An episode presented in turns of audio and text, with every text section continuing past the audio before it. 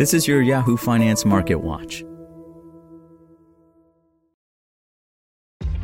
This episode is brought to you by ShipStation.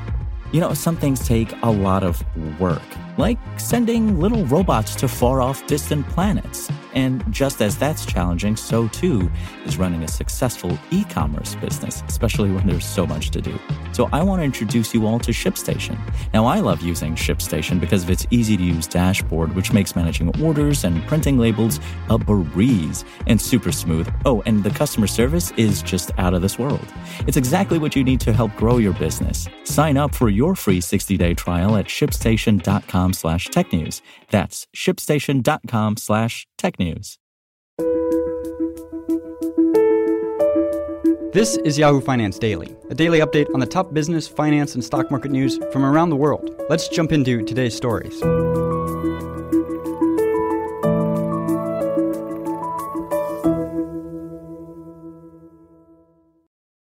U.S. stocks traded mixed on Monday with equities struggling for direction as concerns over the growth outlook persisted amid elevated inflation. The S&P 500 traded flat to slightly higher, shaking off earlier losses.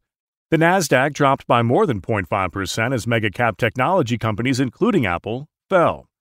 The Dow Jones Industrial Average pushed into positive territory during intraday trading, adding more than 100 points. U.S. crude oil prices erased earlier losses to trade higher, even after new economic data from China came in weaker than expected, as the latest wave of virus related restrictions in the country curbed mobility.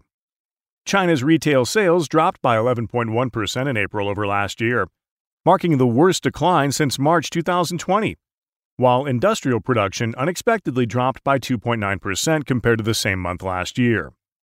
The move lower in risk assets on Monday extended a recent stretch of volatility across markets.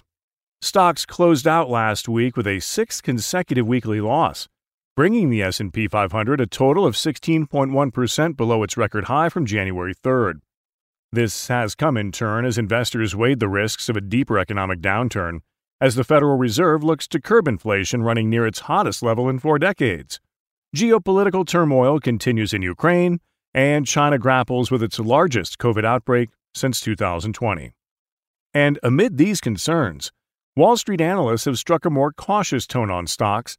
Goldman Sachs slashed its year-end price target on the S&P 500 to 4300 from 4700 in a new note. The lowered target reflects higher interest rates and slower economic growth than we previously assumed, according to David Kostin, Goldman Sachs chief US equity strategist. And in a recession scenario, Kostin added, the S&P 500 would likely fall even further to 3600.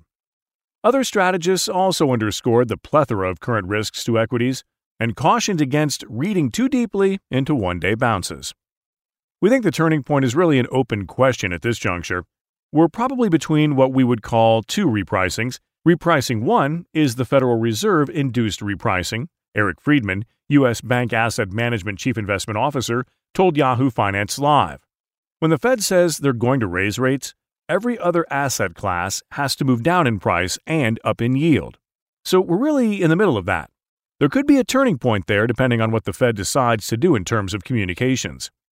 But the next repricing, again, the risk of potential more downside, is if we start to see higher commodity costs as well as higher borrowing costs structurally trickle into the real economy and stay there for some time, he added. So, do think that we're in a deeply oversold condition. But we would still be a bit on the cautious side right now, thinking that there's more potential downside ahead. For more live coverage of business, finance, and stock market news, please visit yahoofinance.com. We'll be back tomorrow morning with your daily update. So, until then, thanks for listening.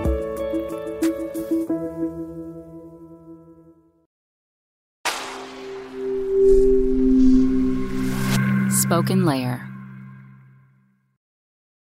Want to learn how you can make smarter decisions with your money? Well, I've got the podcast for you. I'm Sean Pyles, and I host NerdWallet's Smart Money Podcast. Our show features our team of nerds, personal finance experts in credit cards, banking, investing, and more.